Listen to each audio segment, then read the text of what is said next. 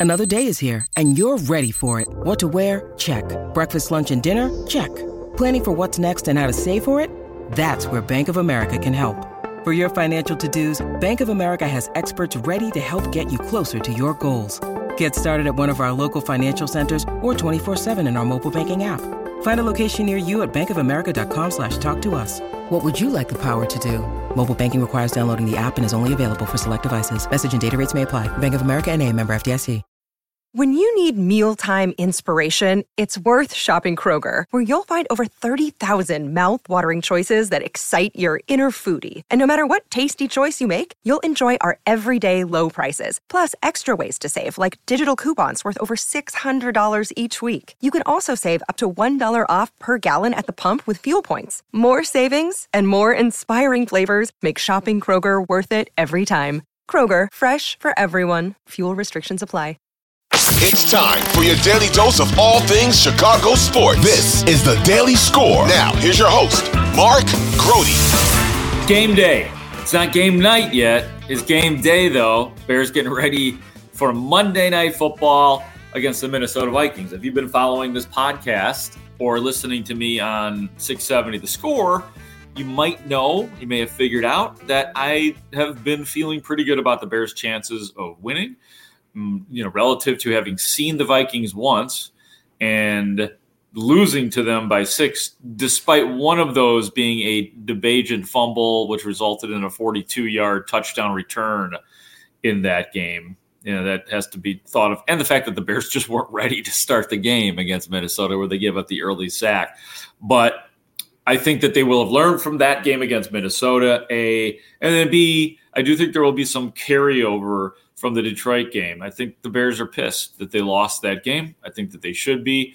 And I do believe that they will show something this week and it'll be a win. However, now, I guess I don't feel as confident with a couple of the the injuries that we have just learned about. And that is number one, Tyrique Stevenson is out for this game, been downgraded to out, the Bears let us know.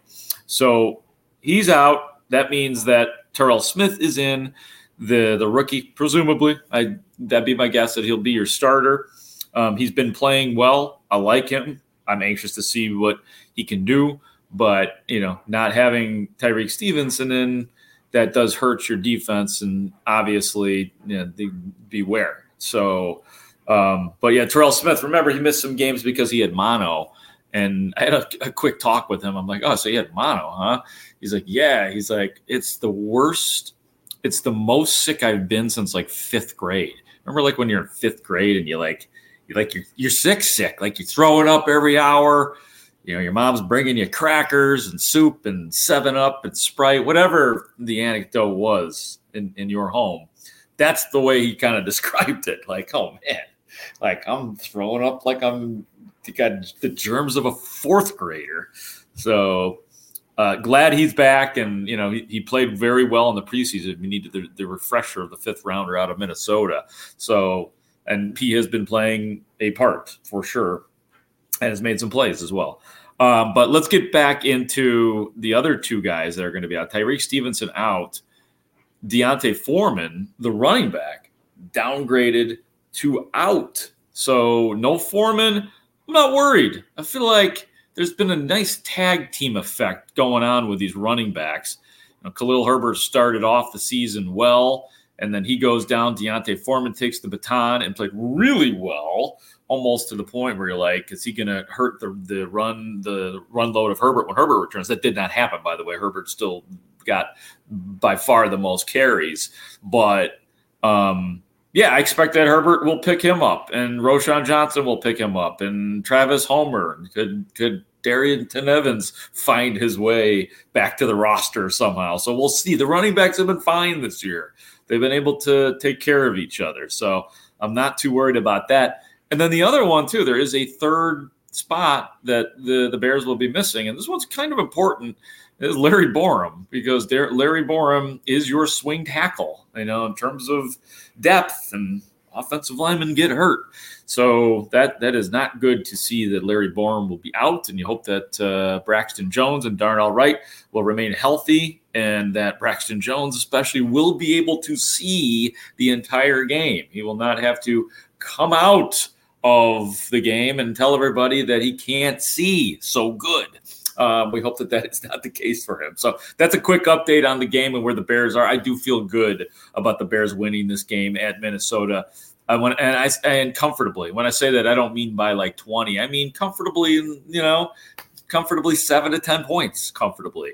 So that's what I look at with the Bears at Minnesota. One thing too that I wanted to touch on some is the the recent a recent mailbag by Albert Breer um, from Sports Illustrated. It's been getting some attention, including from me. I talked about this on the score, and um, he's not necessarily reporting anything. This is his informed opinion, so this is why I take it seriously because he's plugged in and knows the Bears, and obviously has a great national perspective from Sports Illustrated. But he, what he said was this: He said, "I think it's trending toward." Matt Eberflus not being back. And that in part is due to Kevin Warren's influence in the organization. He did not hire Ryan Poles, he did not hire Matt Eberflus. And I think he's motivated to see what he can do with his own guys in there. And that is, again, that's Albert Breer. And then the last sentence I've also heard that Kevin Warren wants to be more involved on the football side. So that's the part that I'm jumping on because that that's the part that means everything in terms of okay, we know that Kevin Warren was brought in here, you know, first and foremost, maybe because of his experience in putting together and overseeing a stadium build as he did in Minnesota.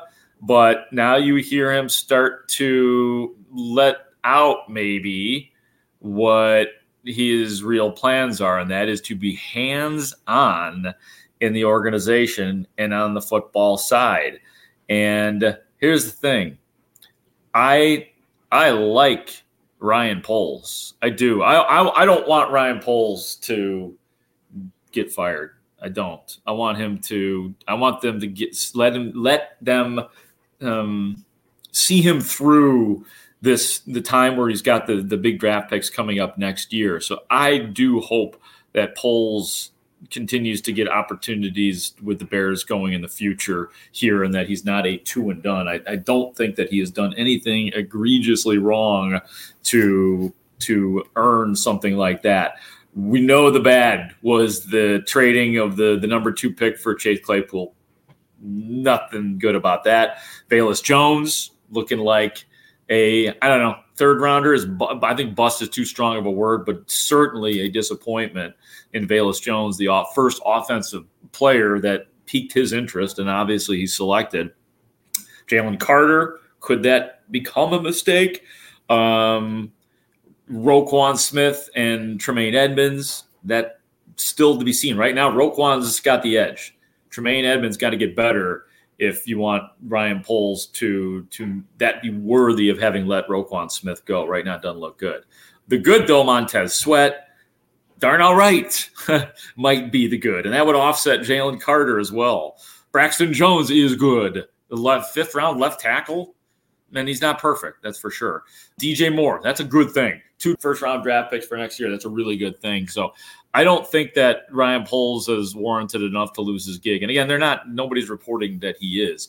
What I am saying is if that Kevin Warren wants more power over football, is he keeping Ryan Poles? Is he usurping? Is he taking that power from him?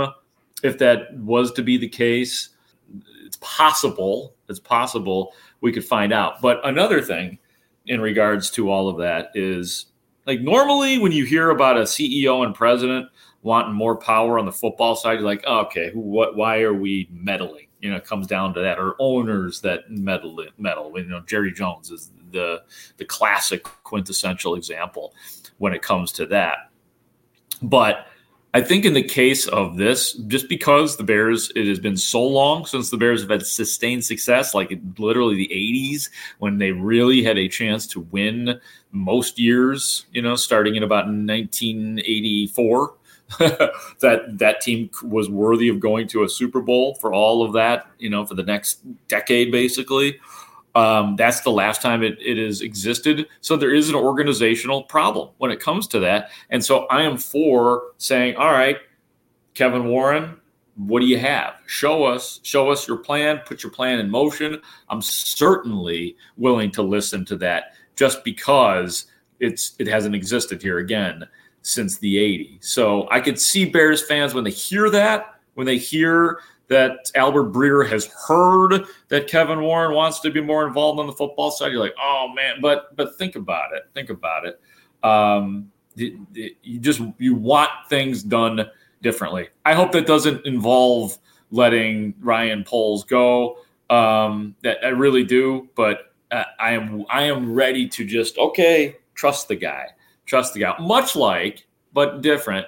Theo Epstein back with the Cubs back in the day because okay, tear it all down, go for it, put your money here. Yep, let it stink. Go ahead, give us a hundred losses, and you know, just grin. It's really it's grin and bear it sometimes because you're putting your trust into somebody. Now Theo obviously had already won and won under similar circumstances, different city, similar circumstances, though, old team that hadn't won in a long time with some deficits when it comes to resources. So that's kind of a parallel that I'm try, kind of trying to make with Kevin Warren.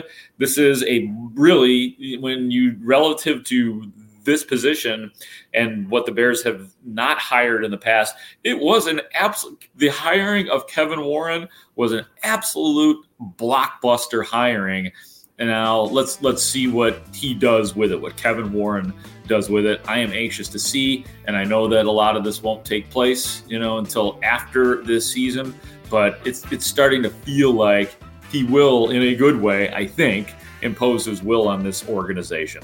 That's it for today. Enjoy Monday Night Football. You know we'll be talking about it on Tuesday on the Daily Score. Thank you for listening as always and subscribing. I really appreciate it. We'll talk to you tomorrow.